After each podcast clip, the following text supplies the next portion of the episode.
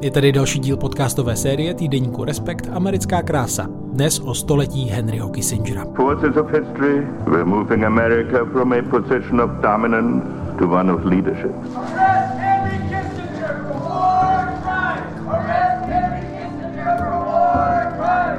Podnětný poslech vám přeji Štěpán Sedláček, Jiří Sebota a Bara Chlopková. Henry Kissinger, expert na mezinárodní vztahy, někdejší americký poradce pro národní bezpečnost a také ministr zahraničí Spojených států. Držitel Nobelovy ceny míru, zatracovaný i oslavovaný analytik, diplomat a poradce nejen amerických prezidentů, slaví 100 let. Také pomohl zlepšit vztahy mezi Spojenými státy a Sovětským svazem, mezi Washingtonem a Pekingem, ukončit Jomkipurskou válku a americké tažení ve Větnamu.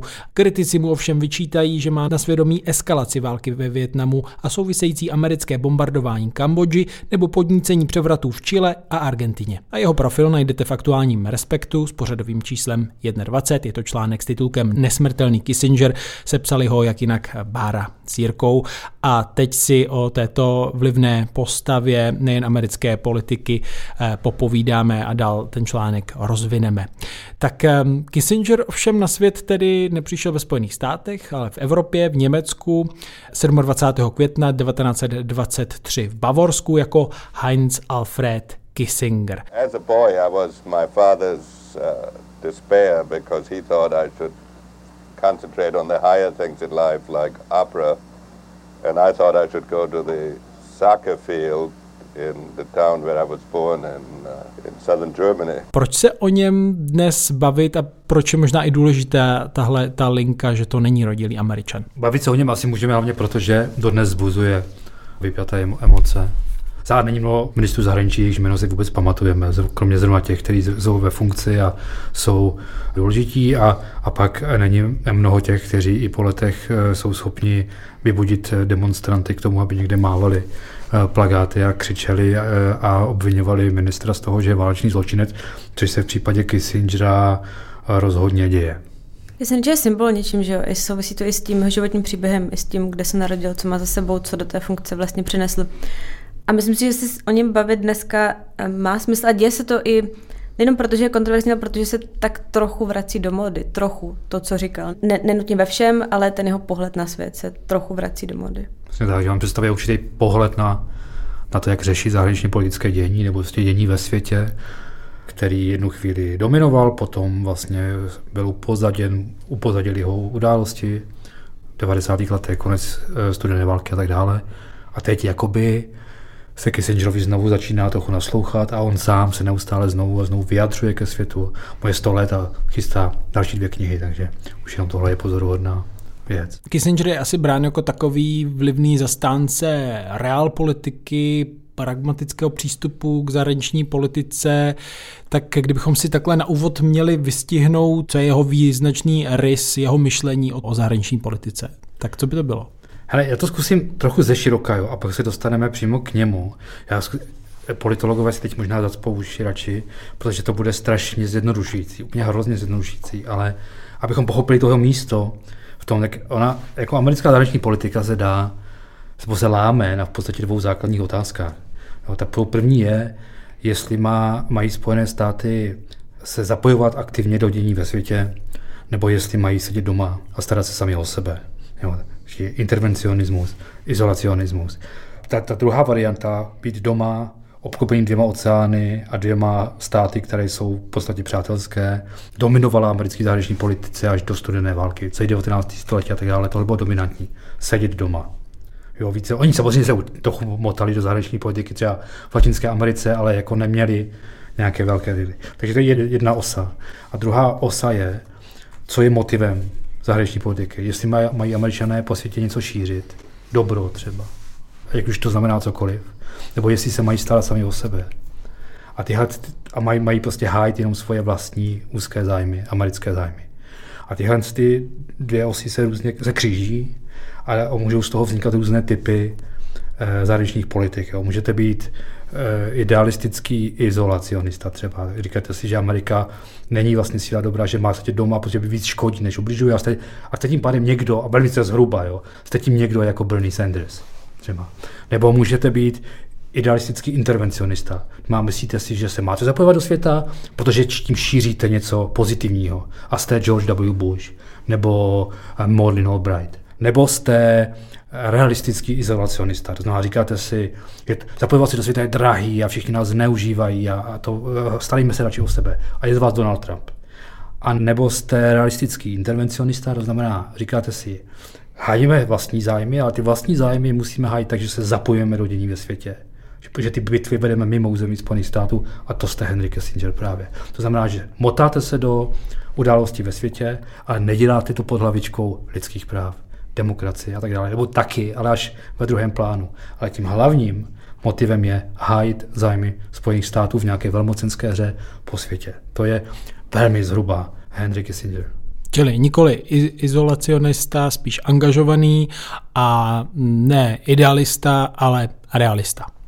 Báro, dodala bys k tomu něco? No já si myslím, že to, že to vlastně, jak to Jirka říká, na hrubo sedí takhle uh, uh, ty dvě osy.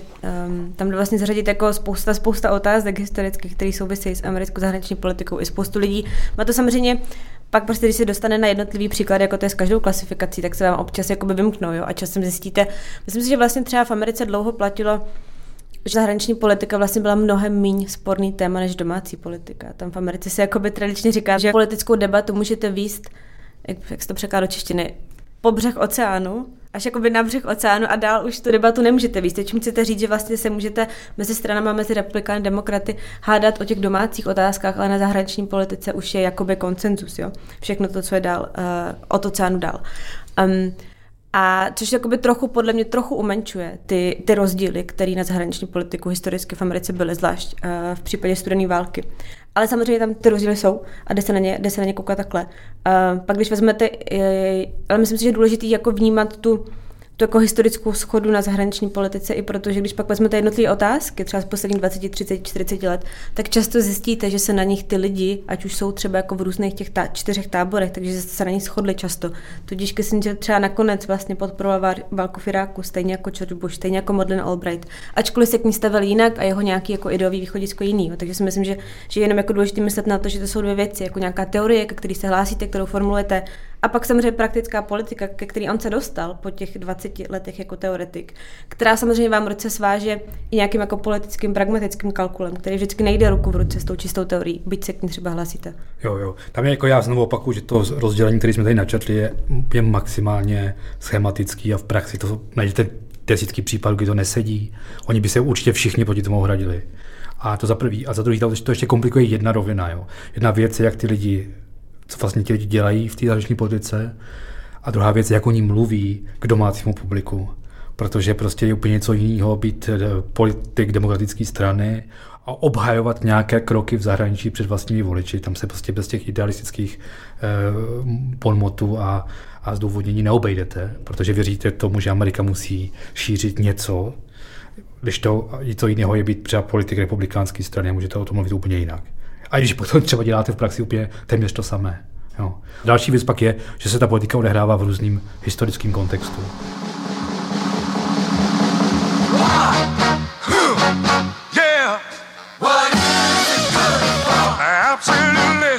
Henry Kissinger byl na vrcholu sil prostě na přelomu 60. a 70. let. On se, on se stal poradcem pro otázky národní bezpečnosti v roce 69 v administrativě Richarda, Nixon, Richarda Nixona a fungoval uh, v téhle funkci a potom ještě ve funkci ministra zahraničí roku 77. Jo, přišel do, do vlády uh, Geralda Forda. A tam byla nějaká situace, na kterou musela reagovat. Když eh, byla ministrní zahraničí Morden Albright v 90. letech, tak byla situace úplně jiná samozřejmě a ona mohla ty, situace, ty věci řešit jinak a dívat se na ně jinak. To je další faktor, který v tom hraje důležitou roli. On Kissinger z té pozice z těch jakoby víc administrativních, ať už poradce pro národní bezpečnost, tak ministra zahraničí, tak on byl vlastně trochu uchráněný toho, že, že člověk musel dělat třeba i v té komunikaci kompromisy s tím, čemu vlastně sám jakoby věří. Jo. On, on, on, nebyl politik, který kandidoval pro to, aby ho někdo zvolil. On nemusel vlastně jakoby s americkou veřejností hrát v pozovkách tu hru.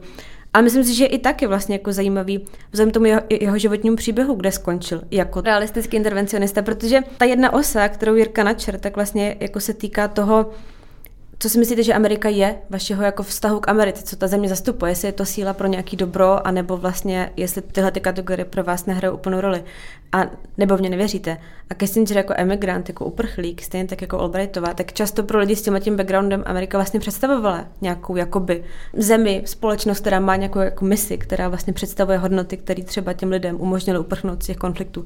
Což třeba bylo pro Albrightovou vlastně důležité a proto ona jako byla někdo, ten jakoby idealistický intervencionista, kdo věřil, že ta Amerika je vlastně ta jakoby nenahraditelný, nenahraditelná země, která ve světě má vlastně jako svoji idealistickou roli. A Kissinger tohle to vůbec jako neakcentoval. Byť jeho životní příběh vlastně byl podobný a prošel si stejné věci, ale promítlo se to, myslím si docela výjimečně, že není jako hodně, že vlastně když máte imigrantskou zkušenost, tak často, často v politice jste v tom jakoby idealistickém intervencionismu. Je to vidět dneska i třeba, když se podíváte na úplně jako aktuální dnešní politiky, tak často i lidi, kteří třeba přichází z Jižní Jižní Ameriky, tak mají vlastně mnohem, mnohem jako patriotičtější přístup k Americe, než lidi, kteří se třeba v Americe narodili. Ono taky těžko poměřovat ty imigrantské zkušenosti, protože Henry Kissinger je člověk, který utekl tedy s rodinou před nacistickým režimem ve 30. letech a poté se tedy vrátil během druhé světové války do Německa jako americký voják, čili na první dobrou viděl ty hrůzy války a pak tedy, tuším v 50. letech, že absolvoval Harvard, stal se právě tím teoretikem a ještě to nějakou dobu trvalo, než se to překlopilo z toho analytika mezinárodního dění do, do aktéra. Vidíte tam nějaké pojítko s tím, co potom prosazoval? No úplně, jo. tam je důležitý, úplně zásadně, tam je důležitý jako chápat, co pro vás to dobro, které Amerika případně představuje, vlastně znamená. Jo. A v jeho případě to je stabilita. To je ta zkušenost, kterou líčíš. Jo. Vyrůstáš v podstatě v, v kulturně velice vyspělé demokratické zemi, jako bylo Německo, která se pak přes to všechno zhroutí do nacistické diktatury vlastně demokratickou cestou. Jo. Hitler byl normálně zvolený. Jako. Jo, kdy, kdy eh, demokratičtí politici úzkostlivě hrajou demokratickou hru, která jim třeba brání v tom zabránit nástupu k moci takováhle hruzov vládě. Máš štěstí, podaří se ti o tamtud utéct, eh, ale myslím, že 16 nebo 18 členů eh, té rodiny potom zůstalo v koncentračním táboru, nepřežili to prostě. A vrátíš se tam po pár letech jako voják a to tahle ta země, nechci říct, že prosperující Německo samozřejmě nebylo prosperující v 20. letech, ale tahle ta kulturně vyspělá země tak je totálně v troskách. A ty vidíš, co se všechno může stát. Jako, jo. A, to, ta, a ta, ta motivace potom pro to, co děláš dál, když jak máš řídit tohle, je, aby se to nikdy neopakovalo. A to, aby, aby se to neopakovalo, znamená zajistit na světě nějakou, nějakými prostředky stabilní prostředí. Ta stabilita, ta nějaká rovnováha sil, to základní, čemu se podřizuje všechno. V, v, v jistých chvíli třeba i ta demokracie nebo ty lidské práva, protože ty to sami o sobě nezajistí. A tohle to je, myslím, že zásadní motiv toho jeho potom rozhodování později, když už teda tu možnost zasahovat do toho dění měl. Navíc ještě nevím, jestli to padlo, ale on eh, je z německé židovské rodiny. Ano, samozřejmě, židovské rodiny. Proto těch 16 nebo 18 členů té rodiny eh, nepřežil koncentrační tábor. Jo to židovská rodina, středostavovská židovská rodina. To je asi spousta zkušeností, jako i mezi třeba, tak, nebo o Kissingerovi bylo napsáno jako hrozný kvantum knih, jo. A i, i v rámci téhle komunity lidí, kteří se věnují Kissingerovi jako odborně vlastně historicky, tak třeba není úplně schoda na tom, jak moc tohle to ovlivnilo, jak moc ho ovlivnilo vyrůstání ve 30. letech ve výmarském Německu. Jestli to byla ta určující zkušenost. Ono odešel, když mu bylo 15, tak někdo říká, to vlastně jako nemohla, jo, to, to seš mladý. On o tom často jako mluvil tak, že hrál fotbal a politiku se nepamatuje. Um, až jako ostentativně dával distanc mezi, mezi tou zkušeností, kterou měl jako dítě. Někdo říká, že naopak ta hlavní zkušenost je to, jak jsi říkal, že přijel vlastně jako součást americké armády do Německa, že ta hlavní zkušenost není, není Výmar, ale je to Hitler. A takže na tomhle tom úplně jakoby nepanuje schoda. A třeba jedna jako otázka, kterou uh, mezi sebou historici řeší, je tak, jak moc to jeho vyrůstání ve Výmarské republice a ta zkušenost s tím, to, o čem mluvil Jirka, že vlastně jakoby kulturně jako velmi vyspělá společnost se pak jako propadne do úplného jako marazmu. Jak moc se ovlivnilo jeho vnímání demokracie kdy on jakoby často stavěl jako určitý distanc k tomu, že demokracie sama jako není samospásná protože vlastně výmarská demokracie nezabránila tomu, co se tam stalo. Jo? On z toho třeba jako se říká, že vyvodil třeba i jako velký důraz na jako na lídrovství, na to, že vlastně jako lidi a demokracie, že to je fajn, ale vlastně jako potřebujete ty vůdčí osobnosti, které vás k něčemu vyburcují, který vás jako přesvědčí, co vám hrozí, který vás jako někam povedou. On o tom psal knihy, prostě jeho poslední kniha je o tomhle. Jako neustálá fixace na ty silné dominantní figury, které jsou schopný ty společnosti províst eh, těma krizema, což samozřejmě on sám sebe vnímal později jako jednu z těch, těch figur. Jo? To je trochu jako self-serving tohleto. A ne, nebo ne self-serving, ale je to prostě něco, čeho chcete být součástí. Vy chcete být taky ten člověk, protože věříte ve své schopnosti a věříte v to, že Jirka o tom trochu mluvil, vy vlastně jako nevěříte, že dějiny jako někam spějou, jo? vlastně všechno se pořád nějak děje a vy jediný co, tak můžete jako aktivně a svýma schopnostma a svou aktivitou se snažit ty události přetvořit do toho, aby to bylo, jak chcete vy, ale je to jako konstantní zápas, vy nic není jako jistý, vy pořád, pořád musíte usilovat a bojovat o to, co chcete v tom světě, aby se stalo toho dosahují ty silné osobnosti. Tam je tohle hrozně úplně zásadní, jo.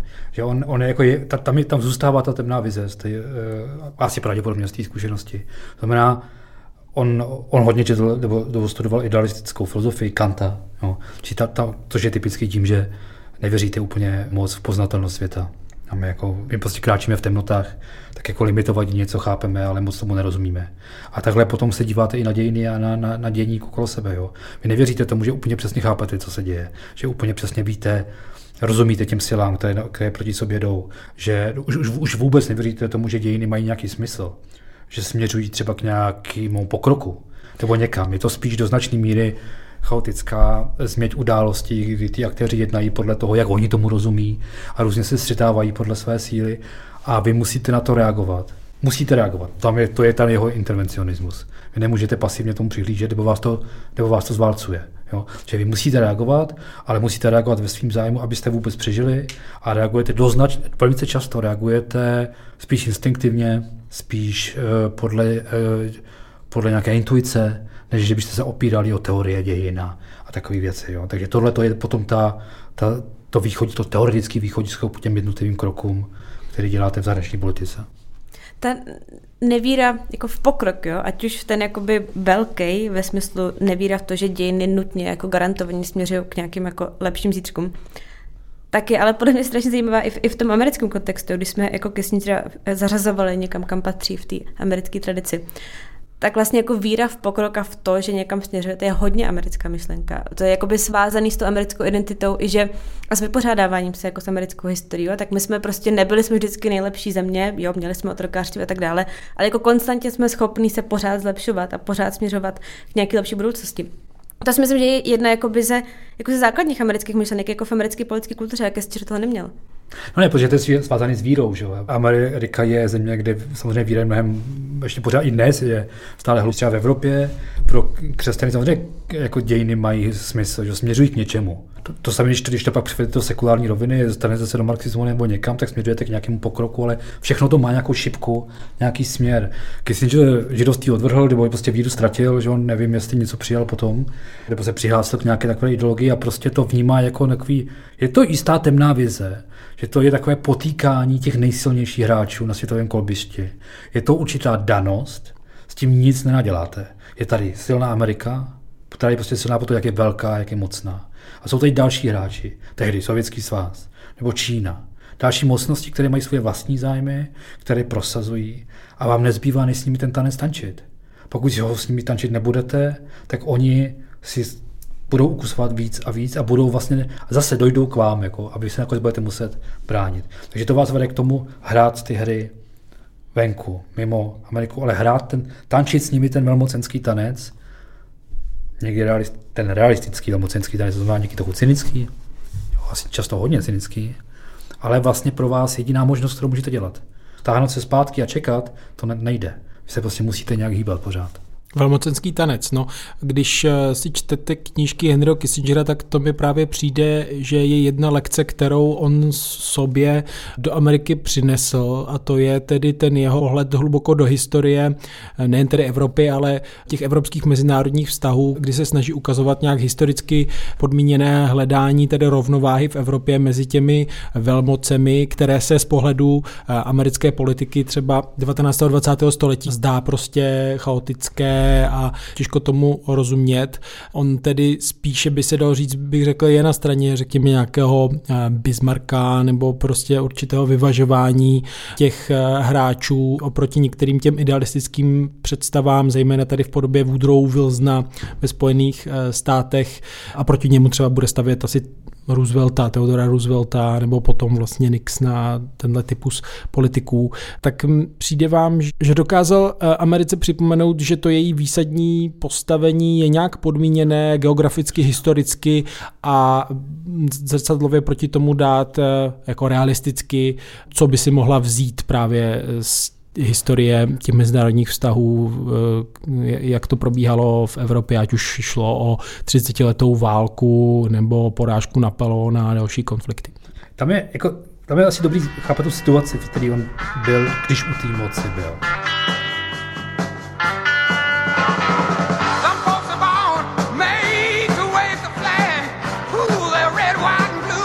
Jeho hlavním soupeřem nebyli idealisti, ale ale izolacionisti. Tak co je to hnutí kolem prostě v 60. letech hippies, tady toto. Úplně pochopitelně. Větnamská válka, nikdo nechtěl, samozřejmě odváděli se mladí lidi, děti tam umírali prostě a tak dále. Že to, že, takže samozřejmě to bylo hrozně silné jakoby mírové hnutí.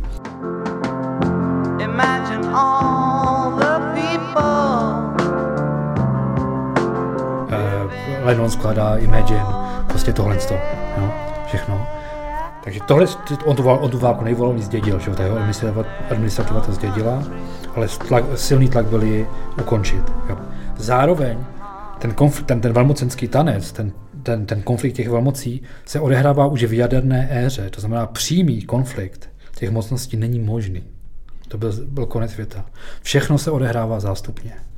Ve Větnamu, v Kambodži, v Africe, v Latinské Americe a tak dále. Takže tyhle ty v úvozovkách lokální války pro ty jednotlivé děsivé, prostě s obrovskými oběťmi a tak, mají ještě svůj další význam v té hře, v, tý, v té mocenské hře, kterou on ví, že ji musí hrát. On se nemůže jednoduše stáhnout z Větnamu. Prostě protože veřejné mínění doma na univerzitách prostě je proti tomu a, a lidi samozřejmě nechtějí nechtějí tam umírat samozřejmě a tak dále, jo, a nechtějí, a nechtějí ani třeba něčit ty země a tak dále. On ví, že ji musí hrát, jo. A to je ten konflikt, a to je prostě i zdroj toho, protože to dneska je pro některé genius a pro některé je válečný zločinec a tak dále. Protože on se musí zapojovat do nějakých situací, které jsou fakt vlastně, ne, ne, řeknu nepříjemný, tak to říkám hodně mírně, samozřejmě, jo. To je, to tam Bavíme se prostě o konfliktech se stovkami tisíc mrtvých, že jo, tak, tak jako z té kritické druhé strany padají slova, jako, nejenom jako válčí zločinec, ale slova jako genocida a tak dále, že to je jakoby prostě v takové jako atmosféře se eh, nese ta kritika vůči němu. Ještě než se k tomuhle dostaneme, no. tak by bylo dobré říct, eh, jako jak se překlopil ten Kissinger teoretik, člověk, který prostě se dobře orientoval v historii současnosti mezinárodních vztahů a stal se tedy opravdu aktérem, vlivným hráčem, který buď sám, anebo tedy jako poradní hlas eh, dokázal a dokáže dodnes ovlivňovat zahraniční politiku velmoci, jakými jsou Spojené státy. Já tedy si dovolím krátkou citaci, co Kissinger píše eh, v, v umění diplomacie, což je asi v Česku, nejen v Česku, jedna z jeho mm, nejcitovanějších, nejvlivnějších knih. Intelektuálové analyzují působení mezinárodních systémů, státníci je budují. Mezi perspektivou analytika a perspektivou státníka existuje obrovský rozdíl. Analytik si může zvolit problém, který chce studovat, zatímco státníkovi jsou problémy vnucovány.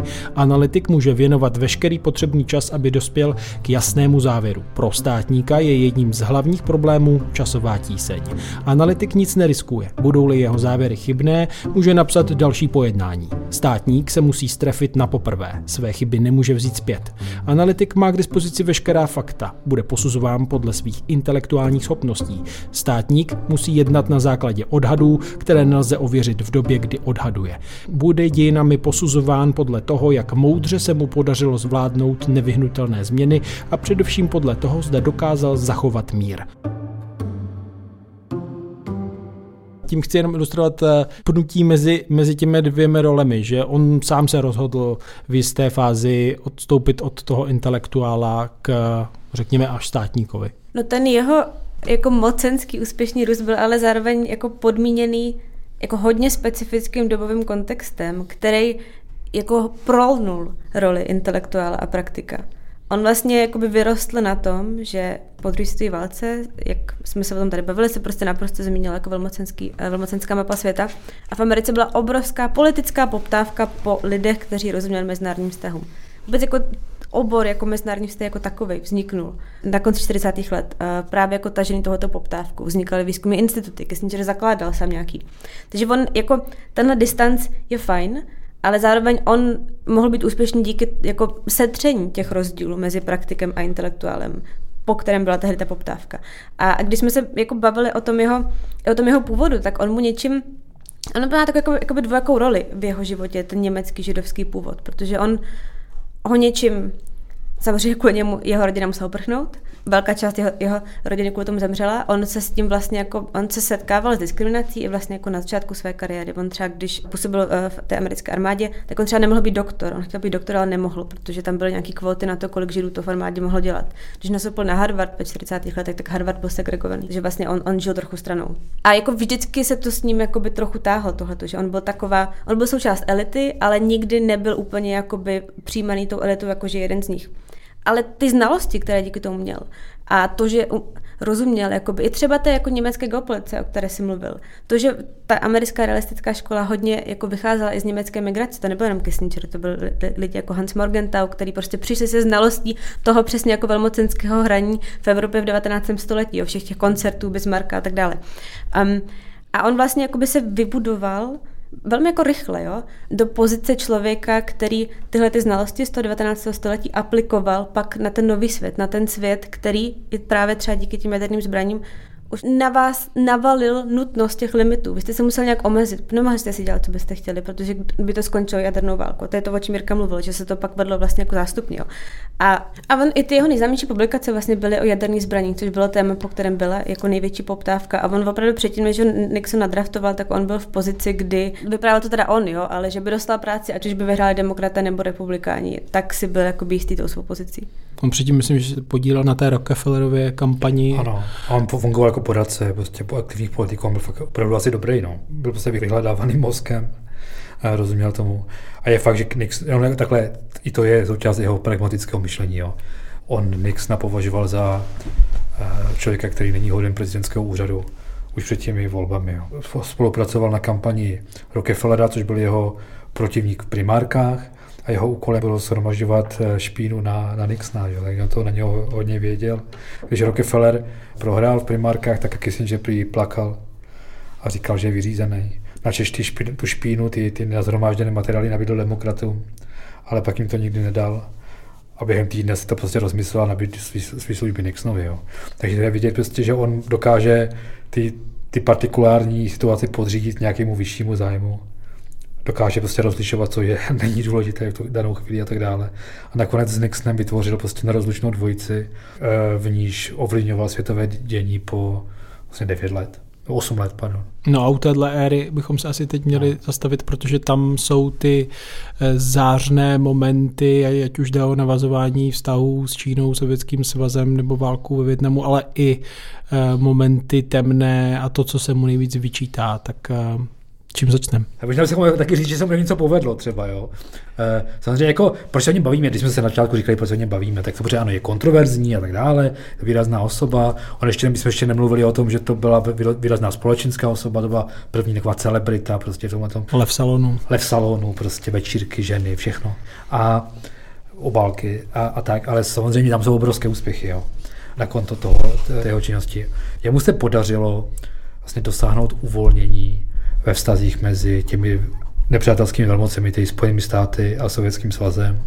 V 70. letech, vlastně v letech po kubánské krizi, kdy to kdy svět na pokraji jaderné, jaderné katastrofy, tak on byl, jako Kissinger byl ten, kdo inicioval dosáhl vyjednání prvních smluv mezi těmi velmocemi o kontrole jaderných zbraní, což byl prostě obrovský průlom, který pak jako vedl a jako skončilo to až prostě podepisováním dalších smluv mezi, mezi Reaganem a Gorbačovem. Že jo. To je jedna věc. To je za, úplně zásadní průlom bylo, že on dokázal v té mocenské hře najít tu, tu, tu slabinu komunistického bloku a dosáhl průlomu ve vztazích mezi Spojenými státy a Čínou. Vlastně otrhl Čínu od Sovětského svazu. Nebo Bada bude namítat, že to, že to tak úplně nebylo, ale prostě tak se to dneska vypráví. A, a, a rozštěpil, rozštěpil komunistický blok, což ve zpětném pohledu je začátek jeho konce, konce komunistického bloku. Kdyby Čína a Sovětský svaz prostě dokázali držet pohromadě, tak, je, tak studená válka se mohla vyvíjet jinak. Takže to jsou fakt obrovské úspěchy. A pak jsou tam některé menší, jo, v uvozovkách menší, třeba kivadlová diplomacie v, Jom, v válce eh, na Blízkém východě a tak. Takže on byl vlastně úspěšný diplomat. A ta cena, kterou se to platilo, ta byla vysoká. Ta hlavní otázka, myslím, že nikdo nepopírá ty úspěchy. Ta hlavní otázka je, do jaké míry ty úspěchy byly podmíněny těmi ostatními věcmi. Což jako v jeho logice on by odpověděl, že asi určitě byly. Um, a ta kritika je, že rozhodně nebyly. Jo? Když vlastně, ono je to hodně o kultivování nějakého obrazu jak Ameriky, tak jeho osobního. Když jsme eh, eh, před chvíli říkali, že on, on byl jako lev salonu, on reálně asi nebyl zas tak lev salonu, ale on, on jako rád působil jako lev salonu, protože to prostě dával nějakou image, prostě byl asi 15krát na obalce časopisu Time, prostě byla to celebrita. Ale jako z toho, co víme, tak on, dobře, on měl dvě ženy, ale tak jako by to bylo asi tak... Ale tak jasně, on se říká, že on prostě chodil na večírky, nebo chodil na večeři s nějakými herečkami, tam se nechal vyfotit a pak se zvedl a šel zpátky do Bilho domů bombardovat Kambodžu. Že? Tak jako, že to... No. no. Že prostě si jakoby vyhodnotil, že tohle je veřejný obraz, který jako chce mít, no. abyste to jako budovali. Jo? A to, to se dělo v té osobní rovině. A to stejně se dělo jako v té mezinárodně diplomatické rovině, že prostě Amerika v jeho vidění měla mít nějaký obraz. Měla mít vlastně jako americká moc stála nejenom na tom, co reálně máte, ale i na tom, jak působíte. Co si o vás lidi myslí, čeho se bojí, že jste schopní a tak dále. No. A samozřejmě jako z toho pak vycházely ty rozhodnutí, které dneska jsou vnímané jako extrémně sporný, extrémně kontroverzní a i zpětně jsou vlastně braní tak, že jako nepomohly tomu úspěchu. Jo? Vlastně jedna z těch největších kontroverzí je prostě bombardování Kambodži na konci 60. let, kdy on sám, Kissinger v roce 65, jako jel se podívat do války do Větnamu. On se toho asi jako bývalý voják nebal, takže on prý přijel do Saigonu, pak si tam vzal auto a odjel někam prostě k frontové linii. A, a tam už tehdy věděl, že Amerika, Amerika to prostě prohraje. Tam není cesta, aby tohoto Amerika vyhrála. Nicméně, ta filozofie té Nixonové administrativy byla. My musíme přidat, aby jsme pak mohli ubrat. Takže my musíme prostě ukázat naši sílu, vybombit, prostě schodit na Kambodžu víc bomb, než Amerika schodila během celé druhé světové války jako v Pacifiku, což, což tak jako reálně bylo, aby jsme severovětnamce donutili k nějakým ústupkům. Kissinger pak vlastně jako, myslím si, že to byl Kissinger, ne, kdo pak e, zpětně prohlásil, že v nějakém asi jako nestřeženém okamžiku, že jediný co jsme si tehdy vybombardovali, bylo přimět Severokorejci, aby akceptovali naše ústupky. Jo? Ono to vlastně nevedlo, to nikam tu válku neposunulo zpětně viděno. Jo? A máš tam ty obrovské jako eh, náklady životní, Jasně, no, ale to ale protože zpětně viděno, že jo, tak to v chvíli samozřejmě nevíš, jo, jak to dopadne, to je jedna věc, že, že, že, že to všechno víme až zpětně. Tak to je On to... by řekl, že to je to tápání v té temnotě, že A to děláš... je to, to co Štěpán četl, jo? Jako, že no. ty máš jeden pokus na to. Přesně tak. A, ty a, pos... a ty, jakoby, Přesně tak, a nevěříš moc nějakým jako teoriím nebo nějakým politologickým nebo, nebo teoretickým výpočtu, který se, se nějak pro, pro, propagovalo, že je možný věci vypočítat, jak se budou vyvíjet a tak. On tomuhle moc nevěřil, on prostě fakt jako sázel hodně nějakou intuici a tak. A navíc se prostě hraje na dvou, na dvou šachovnicích minimálně. Čili je tam ten lokální konflikt, o tom si klidně můžeš myslet, že nedopadne dobře, že to ne, on to nechal, někde nechal smysl, že to nemá smysl nebo že to nemá cenu. Ale pak se hraje na té vyšší šachovnici, kdy se vysílá signál do Moskvy, do Pekingu. My jsme šílenci, my, my to myslíme vážně, my, my budeme bojovat do posledního tohle. Musíš vysílat signál i dovnitř do Spojených států, protože tam byla velká opozice proti té válce, samotné. Jo. A je potřeba demonstrovat, že ne, to odhodlání tam je, protože jinak se vlastně otvírá, otvírají zadní dvířka protivníkovi v Moskvě, který říká, aha, takže nejlepší bude podporovat mírové hnutí v Americe a máme vyhráno prostě. Jo? Čili to odhodlání je potřeba demonstrovat na všechny strany pořád dokola. No, ale je... Samozřejmě pak ale máš jako, že to, to, to je ta logika, ale pak máš no. jako protiargument, že to nefunguje ani dovnitř, ani navenek. Jako uvnitř máš společnost, která je rozdělená, která prostě jakoby se, se potácela prostě v, jako s tou kontroverzí té války, kdy ta obrovská část společnosti jakoby nechtěla, měla prostě obrovský domácí protesty a tak dále. A nefunguje to ani navenek. Tvý kredibilitě nepomůže, když prostě jakoby odejdeš z Jižního Větnamu a do dvou let to tam severovětnamci prostě zaberou celý zpátky. Tam je otázka, jak, jak tohle to pomohlo. Ale na této hře, na hře je samozřejmě komplikované to, že to se nedá rozhodnout. Jo? Hmm. Že nikdo z nás neví, co by kdyby, prostě neví. No, no. A No ale když Bára mluvila o, o těch eh, nákladech eh, v různých podobách no. tohohle třeba rozhodnutí bombardovat Kambodžu, tak tam asi narážíme na nějaké představy role demokracie a zahraniční politiky, protože jestli se nemýlím, tak tam vlastně došlo k rozhodnutí tedy bombardovat zemi, která oficiálně vlastně nebyla zapojená do toho konfliktu bez demokratického schválení, bez vědomí kongresu. Ne? Protože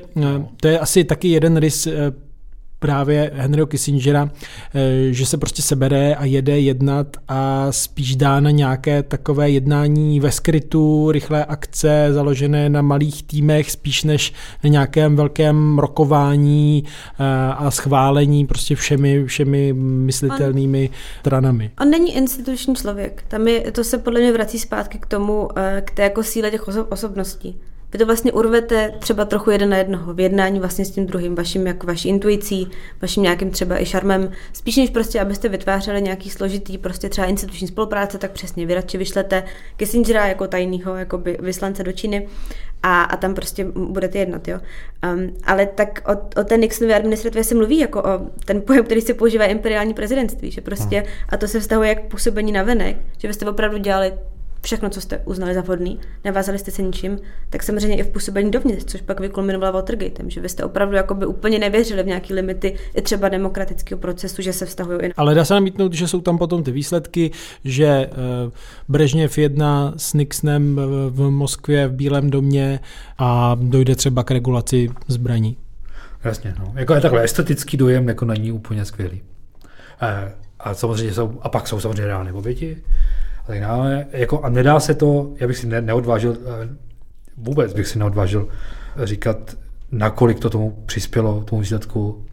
Jestli to bez toho nešlo, tak to je fakt úplně, to, o tom se určitě napsat, a proto existují ty tlustopisy samozřejmě. Jo. A to jsme se ještě nebavili o Latinské Americe, diktaturách a tak, kde prostě kdo zná Latinskou Ameriku, tak to není fakt nic, co by chtěl někdo obhajovat. A kde je teda tam hlavní stopa Henryho Kissingera? Tak určitě v Chile prostě samozřejmě, jo. Tak uh, převrat, uh, Pinochetův převrat uh, v Chile proběhl prostě s, minimálně se souhlasem uh, americké administrativy, to teď se pak dělalo v Argentině a tak, jo. Oni je podporovali, myslím, že Kissinger byl dokonce přijal nějaké pozvání, nějaký fotbalový turnaj nebo něco od argentinské diktatury a to se bavíme už prostě o desítkách tisíc umučených politických vězňů a tak, s podporou teda tyhle ty administrativy. Jo. A není to hezký obraz. A, a Kissinger by pravděpodobně namítal, že nebylo zbytí. Že prostě ten svět byl takový, to je ten realismus, jo. To je ten realismus nebo ta temná vize, že my nemůžeme prostě nechat ten svět plavat. Nemůžeme se stáhnout domů, uh, umít si ruce a čekat, ať si to hoši vyřídí sami, jo. My si do toho prostě musíme vměšovat, to je jedna věc, a při tom vměšování jsme velká země a tak dále, tak pod našima nohama prostě občas šlápneme vedle a to takže velmi. Když jo, tahle ta jako realistická kissingerovská vize je samozřejmě velmi jako nevstřícná k, jako k malým státům. Jo? Mně vždycky z tohoto úhlu přišlo zajímavý, proč je v Česku Henry Kissinger tak populární. Protože vlastně ta jeho vize pracuje s tím, že velmoci nastaví řád a on pak jako prokape na ty malé státy, které už se s tím musí nastavit žít. On třeba byl kritik toho, že za, ještě předtím, než nastoupil k, Nixonovi, tak on vlastně docela otevřeně kritizoval tehdejší jako předchozí americké vlády, že nedostatečně jednali se Sovětama. Že to mohlo jednat dřív, že jste si mohli Evropu tak nějak jako rozdělit, mohlo to být stabilní, ta stabilita že je ten jako klíčový jeho prvek. A, a to, že vlastně třeba jakoby miliony lidí jako ve východní Evropě skončili pod tou komunistickou diktaturou, vlastně jako bylo jedno. Protože tam vždycky jde o to měření, jako jsou náklady a náklady v tomhle vidění světa. Jo? A náklady velmocenské války nebo nějakého konfliktu, který z toho vzejde, budou vždycky větší, než tyhle ty v uvozovkách ty uvozovky jsou jako jeho, ne moje, drobný náklady, ať jde o Chile, o Kambodžu a tak dále. Vy prostě jako měříte ten váš hlavní cíl, ten váš hlavní cíl je zabránit, aby se stalo něco tak hrozného jako druhá světová válka a prostě cestou se děl drobný věci. No. Když se ještě vrátím víc v čase z toho pohledu, jeho realistického pohledu a třeba i té kritiky, kterou on z části míří proti právě Woodrow Wilsonovi a tom uspořádání Evropy po první světové válce, tak se dá říct, že Kissinger by asi nebyl obhájcem vzniku státu, jako je Československo, potažmo České republiky. Jakoby v rámci vybalancování těch mocností. to bych neumím říct, protože to by asi založilo na to, jak by to zrovna do té hry zapadalo. Jako te, teď ho, hodně jako vkládáme, já nevím, jestli nad tím někdo přemýšlel, hmm. ale myslím si, že jediný, co mi jako napadá, takže on, on třeba ani jako nefandil rozpadu Sovětského svazu. Vlastně jako nechcete rozpad těch struktur, co existují. Protože ty zajišťují tu stabilitu. A když se jako rozpadnou, tak samozřejmě ano, může vzít něco lepšího, ale je tam vždycky ta, to riziko, že to prostě ta nestabilita vyvolá nějaký horší scénář, než je ten současný. Takže vy spíš preferujete ty věci jako zakonzervovat a nějak vybalancovat. My jsme se o tom, o tom bavili, jsme psali ten článek. Jestli by Kissinger vlastně, kdyby byl ministrem zahraničí na, na konci 80. let, jestli by vlastně byl, jestli by byl pro rozpad Sovětského svazu, nebo jestli by, vlastně by, by, by vlastně fandil té porážce Moskvy, která tehdy jakoby proběhla, a jestli by eh, ho neparalizoval strach z toho, že se to, že se to Rusko rozpadne, toho Sovětský svaz, že se rozpadne, a nadělá to víc školy než, než užitku, že to vlastně není vůbec jasný z toho. A mimochodem to je argumentace, která se zase vrací dneska znovu. Jo? Dneska, když se bavíme o Ukrajině, tak jako co to znamená dneska porážka Ruska? Chceme, aby se Rusko rozpadlo? Co jako na, na nějaké malé státy, některé ovládají mafiáni, kteří mají v rukou jaderné zbraně a tak dále, nebo nechceme, jo? Když jsme se na začátku bavili, že se to aktualizuje, to jeho, jeho uvažování, tak to znamená i, i to tež ve vztahu k Číně, jo? Co to vlastně znamená dneska vyvažovat Čínu jako máme jít proti ní tvrdě, nebo se naopak máme naučit s ní žít, prostě pozor na to, jaký, jaký zřízení ona, ona představuje a tak dále. Dneska se v Americe hodně prosazuje ta představa, že na Čínu je potřeba být tvrdý. Jaký si, že myslím je, nebo radí nebýt, nebo naučit se prostě e, zase tomu tanci s Čínou i třeba za cenu toho, že Tajvan je potřeba najít nějaké kompromisní řešení. Jo. Mimochodem, když se v těch 70. letech podařil ten průlom mezi Spojenými státy a Čínou, tak to byla katastrofa pro Tajvan, který tehdy ztratil členství OSN třeba. On se, on se dneska aktualizovaně vrací v obou těch svých problematických polohách. Že jo? On se vrací v tom jako důrazu, který si myslím, že může často působit rozumně. Nějaké balancování té velmocenské hry, ať už třeba ve vztahu s Čínou, kdy opravdu Amerika dneska část té politické scény je hodně přepolovaná k tomu, že vlastně musíme se připravit na další jako válku s Čínou, prostě je, je to za rohem, prostě je, je hodně, hodně jako válečně, uh, válečná retorika.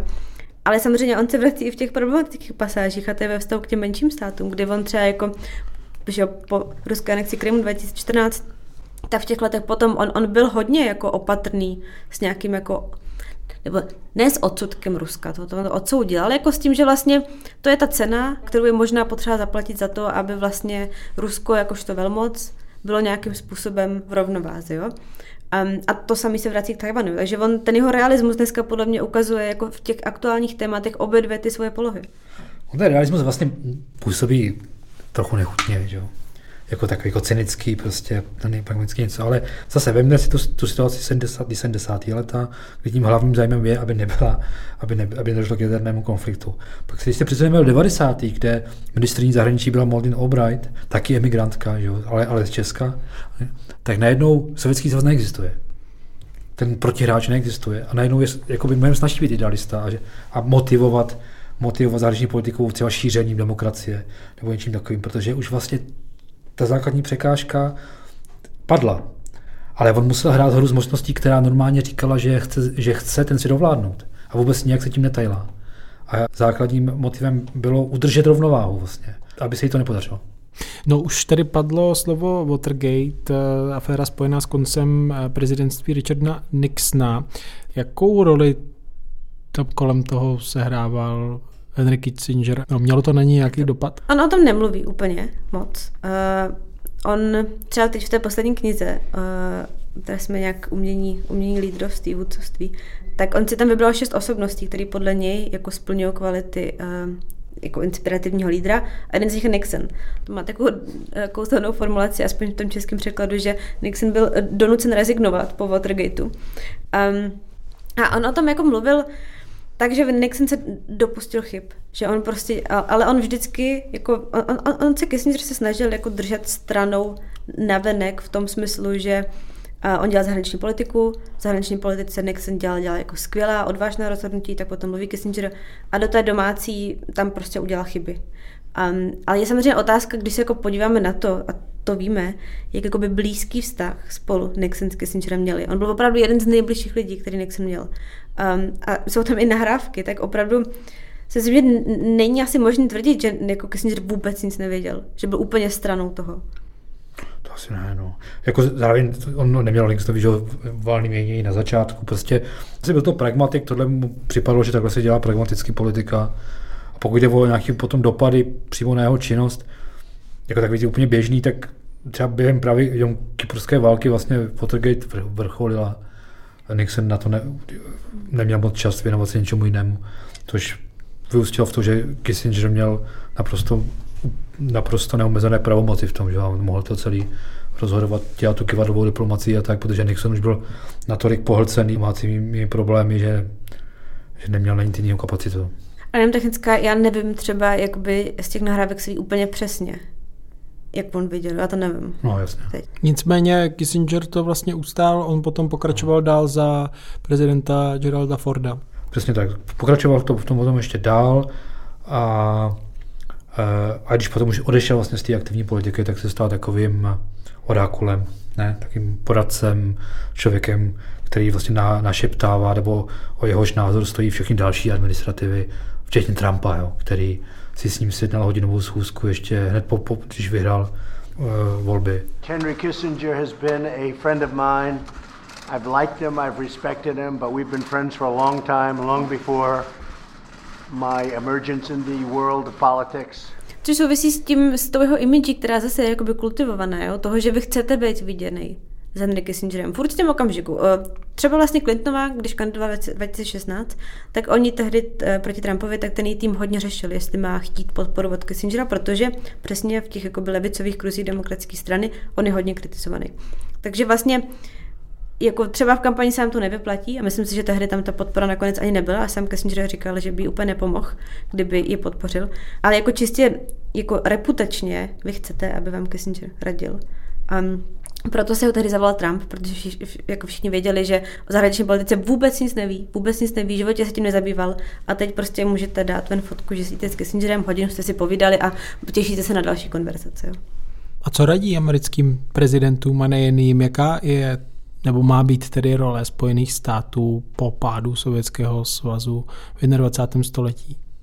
Víme to? Já myslím, že tam, tam se ta situace vrací hlavně v tom, že, vlastně po, té, po tom 90. letech, kdy Spojené státy dominovaly úplně světu, došlo k obrovskému vzestupu Číny.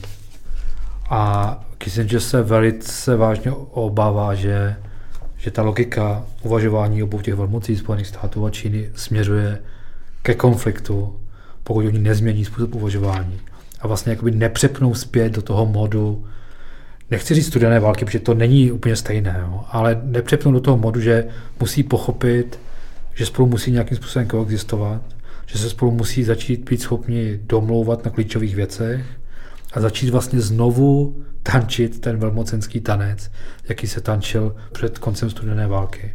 Ty důvody už jsou jiné, jaderné zbraně zůstávají, Kissinger ještě mluví Eh, často o umělé inteligenci jako o naprosto novém fenoménu, který ohrožuje stabilitu lidstva jako celku a na kterém prostě ty velmoci musí spolu spolupracovat.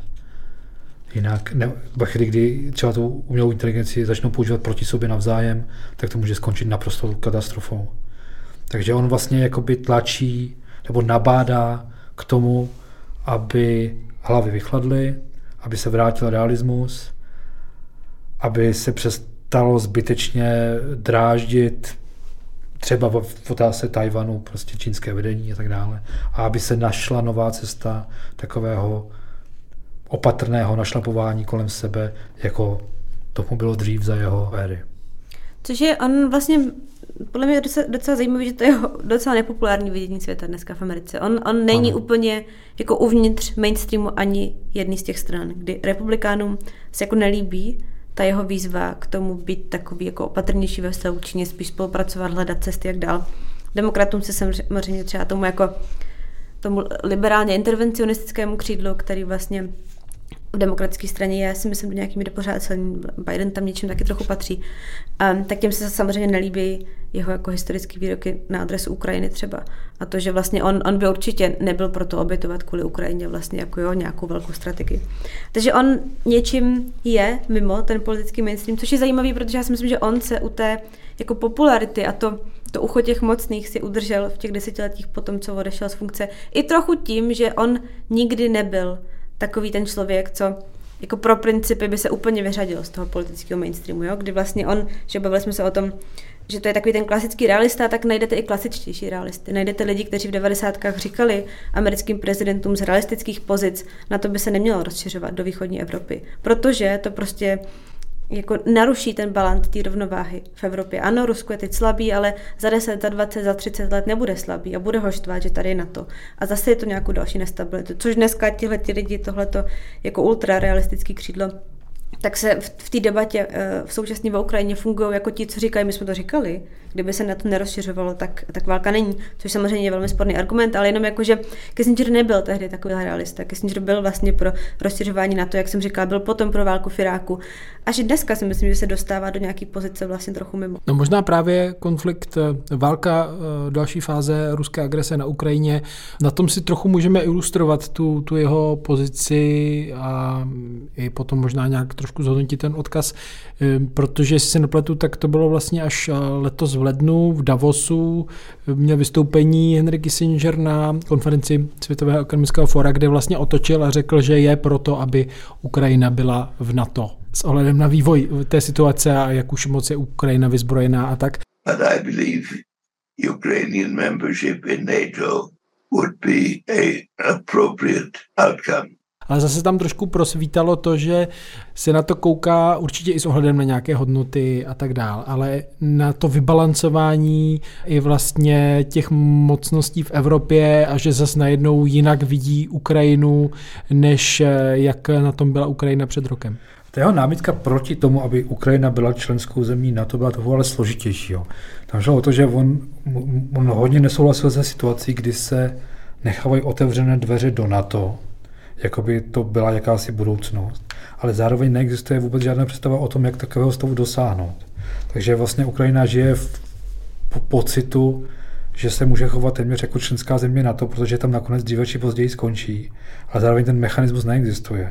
A že to je spouštěcí, nebo že to je to riziko, ten rizikový faktor, který může způsobit konflikt tady v té oblasti. To mimochodem platí, myslím, i pro Gruzii. Jo kdy vlastně Gruzie se chovala velice sebevědomě, jako by téměř už byla součástí západních struktur a skončilo to ruskou agresí taky. No, tohle to. A ta změna teď je, paradoxně ta argumentace není až tak moc hodnotová, chceme, aby Ukrajina byla v NATO, protože demokracie.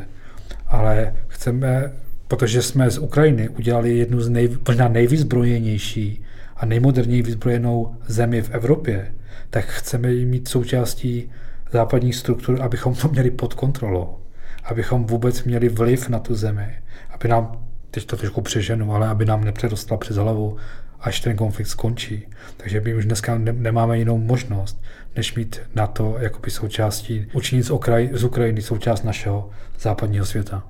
Málo, chceš něco doplnit k tomu? Ne, jako to popsat, je prostě jako zase velmocenský vidění té situace, no? Hmm. kdy o ten stát jako takový zase tolik nejde, jde o to širší uspořádání. A idealista by na to namítnul? Idealista si by zešedivěl a vytrhl si vlasy. Ne, tak jako idealista samozřejmě roste z toho, že Kissinger zcela opomíjí třeba roli ideí v mezinárodním prostoru. Um, on, on opravdu to jeho vidění světa je postavené na interakci stát versus stát respektive velmoc versus velmoc a lídr versus lídr. A vůbec vlastně nevnímá třeba to, co ti jeho kritici ehm, z druhé strany eh, v té americké diskuzi řeknou, ale jako největší americká síla přes, jako skrze studenou válku nebyla to, že jsme vybombili Kampoču, ale to, že my jsme vytvářeli jako obraz Ameriky jako svobodný země, který vlastně, a to, že jsme podporovali třeba to, co pak dělal Carter vlastně, že jo, po republikánské administrativě. We're not trying to overthrow the Soviet government nor to intrude ourselves into their affairs uh, in a military way. And I think we have a right to speak out uh, openly when we have a concern about human rights wherever they, those uh, abuses occur. So I don't think this is a, a, matter that is connected with the search for peace through the SALT negotiations, for instance. To, že jsme podporovali jako dissent v Evropě, který potom rozložil v, jako v této argumentaci Sovětský svaz. Vlastně ta největší síla Ameriky byla normativní. My jsme inspirovali jako svět, že jsme svobodná společnost a že ty jednotlivé společnosti uvnitř uh, sovětského bloku můžou aspirovat na to, aby se staly někým jako jsme my. To je hlavní síla Ameriky, ne, že jsme bombardovali všechno, co jsme mohli. Jo? Tudíž ta kritika si myslím, že jde z této strany. Si, že teďka už ho trošku karikujeme, trošku se obávám, jako že z něho děláme větší. Ne, ne, ale tak to, tohle to říká ta kritika, že no, Ne, jakoby, že Jo, jako jasně, jakože to je pravda, co říká Bada, a zároveň jako samozřejmě není tak, že je mu všechno jedno, jo. To není člověk, který by měl cokoliv proti lidským právům nebo demokracii nebo tak. ne, říká, ale tam, že... tam nejde o to, že mu to jedno, ale on řekne, to nemá být jako princip, na kterém stojí zahraniční politika americká jako rozšiřovat no, a klást důraz na lidský to, práva. To, na začátku, no? že to, to, není ten, to není ten motiv, hlavní ten motiv je zajistit Americe přežití v tom velmocenském boji. A, a ty kritici ale řeknou, ne, mít lidský práva a prostě ideály svobody a tak dále, jako hodnoty, jako hlavní součást americké zahraniční politiky je nejenom jako morálně správně, ale je to i efektivní je efektivní, no. A teď, co by namítl Kissinger? Kissinger by namítl prostě, že jsme viděli, jak demokracie pustila k moci Hitlera, jo, když to takhle úplně zjednoduším, jo. Čili to samo o sobě nic nezaručuje, je to, je to hezká věc, je to dobrá věc, určitě ji chceme, proto bojujeme za Ameriku, ale není to ten nástroj toho boje, je to, je to něco, pro co musíme vybojovat prostor všemi ostatními prostě. Když je, nut, když je to nutné, tak i jinými prostředky. A ty prostředky nám vnucuje situace prostě, historická situace, chování protivníka a tak dále. My jsme si nevymysleli, že je tady sovětský svaz. My jsme si nevymysleli komunistickou ideologii, která chce pohltit svět. My jsme si nevymysleli eh, jaderný zbraně, k těm prostě dospěl technologický vývoj nějakým způsobem. Musíme to nějak řešit. A takhle to řeším já se svojí intuicí, se svým, svým nadáním a tak dále. Je to samozřejmě sporné, Nemůže, nemůžeme říct, že to nebylo funkční. No my se tady bavíme hodinu o Henry Kissingerovi a jako zástupci toho realismu, ale um, řekl byste, že jsou tady, je tady jiný diplomat, diplomatka tedy Spojených států, který zůstává trochu v jeho stínu, eh, které, kterého byste vyzdvihli vy? No, mluvili jsme o Madeleine Albright, um, ale ta bych neřekla, že zůstává ve stínu uh, Kissingera. Já bych řekl, že ve stínu Kissingera zůstává k, úplně každý, prostě protože Kissinger celý život pracoval na tom, aby to tak bylo. Prostě i, i tím, jak si budoval tu osobnost a tak.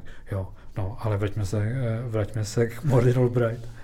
Ne, tak tam jako my, vůbec jako celý to jako rámování diskuze o tom Kissingeru, že on je ten jako by nejdůležitější diplomat americké zahraniční politiky, je samozřejmě hrozně to, jak by to, jak by se o tom bavili, jak by to on chtěl vidět, jo. A do jisté míry je to samozřejmě nesmysl.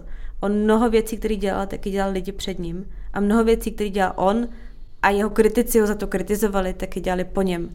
A to vychází i z toho, že ty rozdíly mezi těmi ministry zahraničí a mezi jako zahraničně politickou orientací Ameriky vlastně nejsou, nejsou zase tak velký. Jo. Atlantik měl před 2016, když předtím, než vyhrál Trump, tak on měl jakoby velký text o Obamově zahraniční politice který se úplně nelíbil Kissingerovi, takže Kissinger pak tehdy dal vědět, jak to tak asi Henry Kissinger dělá šéf redaktorovi Atlantiku, že se mu to úplně nelíbí. A pak jakoby vyšel navazující rozhovor s Kissingerem.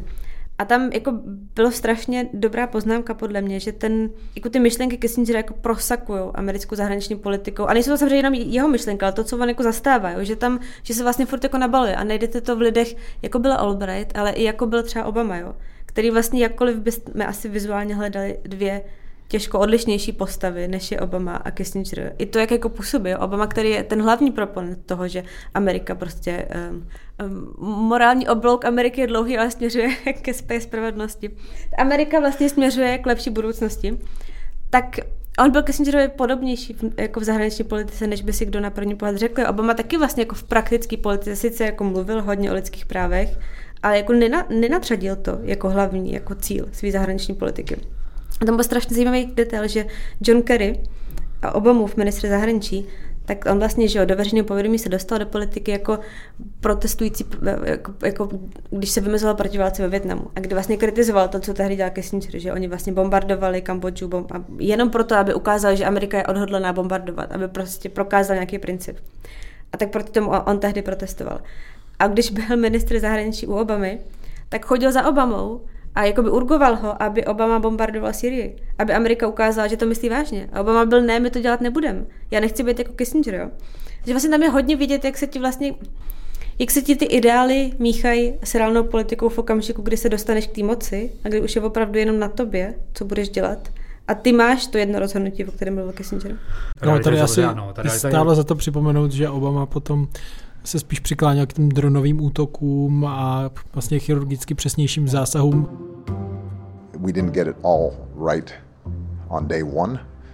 There were times where, for example, with respect to drones, that I had to stop the system for a second and say, you know what, we're getting too comfortable with our ability to take kinetic strikes uh, around the world without having enough process to avoid uh, consistently the kinds of civilian casualties that can end up actually hurting us in the war uh, against radicalization.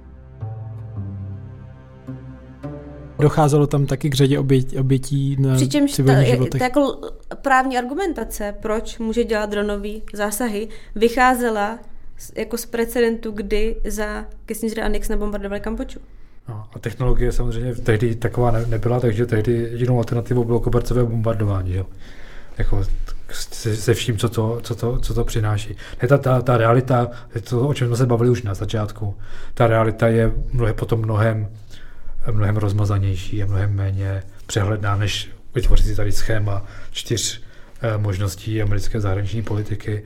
A k, t- k té Kissingerové proslulosti tam ještě asi je důležité říct, že taky on měl v jistém smyslu štěstí, že jeho prezident eh, odešel do dějin nezrovna s velkou slávou, že musel rezignovat a tak dále, což, což jako by ho vyneslo zase víc, jako to je ta postava té éry, než to, že Obama by, ani třeba Bill Clinton by se svými ministry zahraničí rozhodně nenechali zastínit takovým způsobem jako, jako Nixon Kissingerem. Jo? Takže to neznamená, že Modin Albright nebo, nebo John Kerry nebo někdo jiný byl horší minister zahraničí, ale měli silnější protihráče na tom domácí poli. Ten prezident prostě dominoval ty zahraniční politice a byl vidět. No a asi taky těší z toho, že je tady tak dlouho stále vitální. Dožívá se stovky. A má, I to pomůže. Knihy, a má otevřené dveře k republikánům, demokratům zkrátka ve všem a minimálně si ho vyslechnou. A dává osmihodinové rozhovory.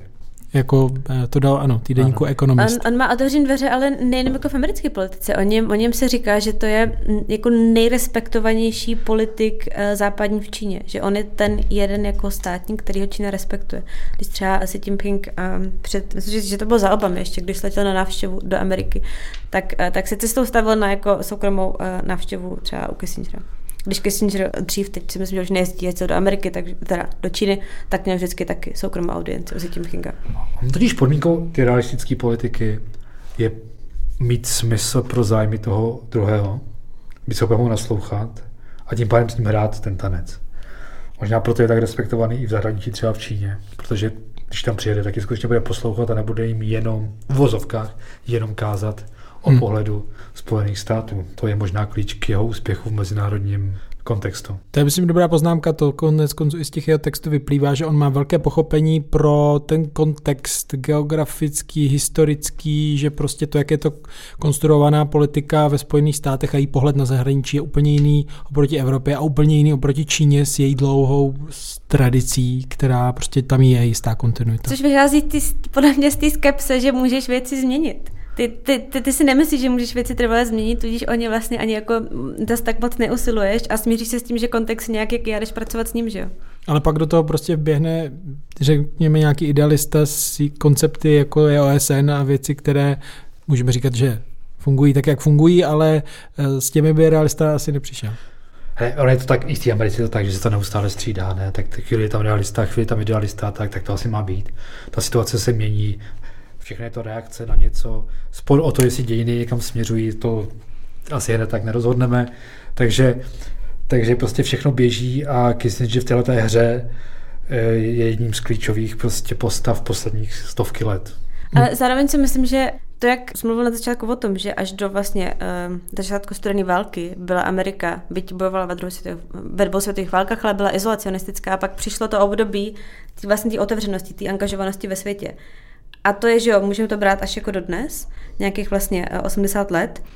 A v tom jsou lidi jako Kissinger, jako realista, pak lidi jako idealista a tak dále, ale pořád je to v rámci toho spektra toho, že vy v tom světě chcete být angažovaný. A myslím, že teď se dostáváme jako do bodu pomalu v posledních letech, kdy je vlastně ve už tahle otázka.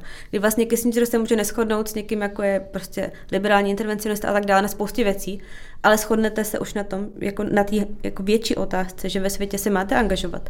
A když se podíváte na Trumpa, když se podíváme vlastně na tu vnitroamerickou debatu, tak to může být jako bezpochybněný a to kivadlo se může otočit jako mnohem, mnohem větším pohybem zpátky, nejenom mezi realistou a jako idealistou, ale úplně mezi izolacionistou. Pokud Trump nezjistí, že to nejde, že jo, což asi, asi zjistí samozřejmě, no. Ale to není jenom Trump, že jo, ta poptávka no, roste jako obecně. To tam je prostě, no. Je tam velká, ale to je přesně, no, to, ten, to řešil ten Kissinger už v těch 60. letech a tak I to je ten důvod, proč eh, je tak velmi neoblíbený u části amerického spektra, on, protože samozřejmě vycházet z toho, že podstatou fungování Ameriky je nutnost účastnit se toho jiní ve světa a sebou nese obrovské náklady. Finanční, na lidských životech i morální. Protože se právě zaplétáte do těch neúplně komfortních situací, kdy někde bombardujete, někde něco neuděláte správně, neodhadnete, máte něco na kontě. To nikdo nechce za to nést tu odpovědnost. A je mnohem lepší se toho neúčastnit. Na první pohled. Pak ty dějiny přijdou k vám domů a stejně musíte, jako v případě první a druhé světové války. Dodává Jiří Sobota a Bára Chalupková na závěr americké krásy. Díky, ahoj. Díky, ahoj. Těšíme se na slyšenou zase příště a pokud se vám podcasty týdenníku Respekt líbí, můžete hlasovat v anketě Podcast Roku na stránkách na webové stránce www.podcastroku.cz a to až do 5. června. Zaslyšenou se těší Štěpán Sedláček.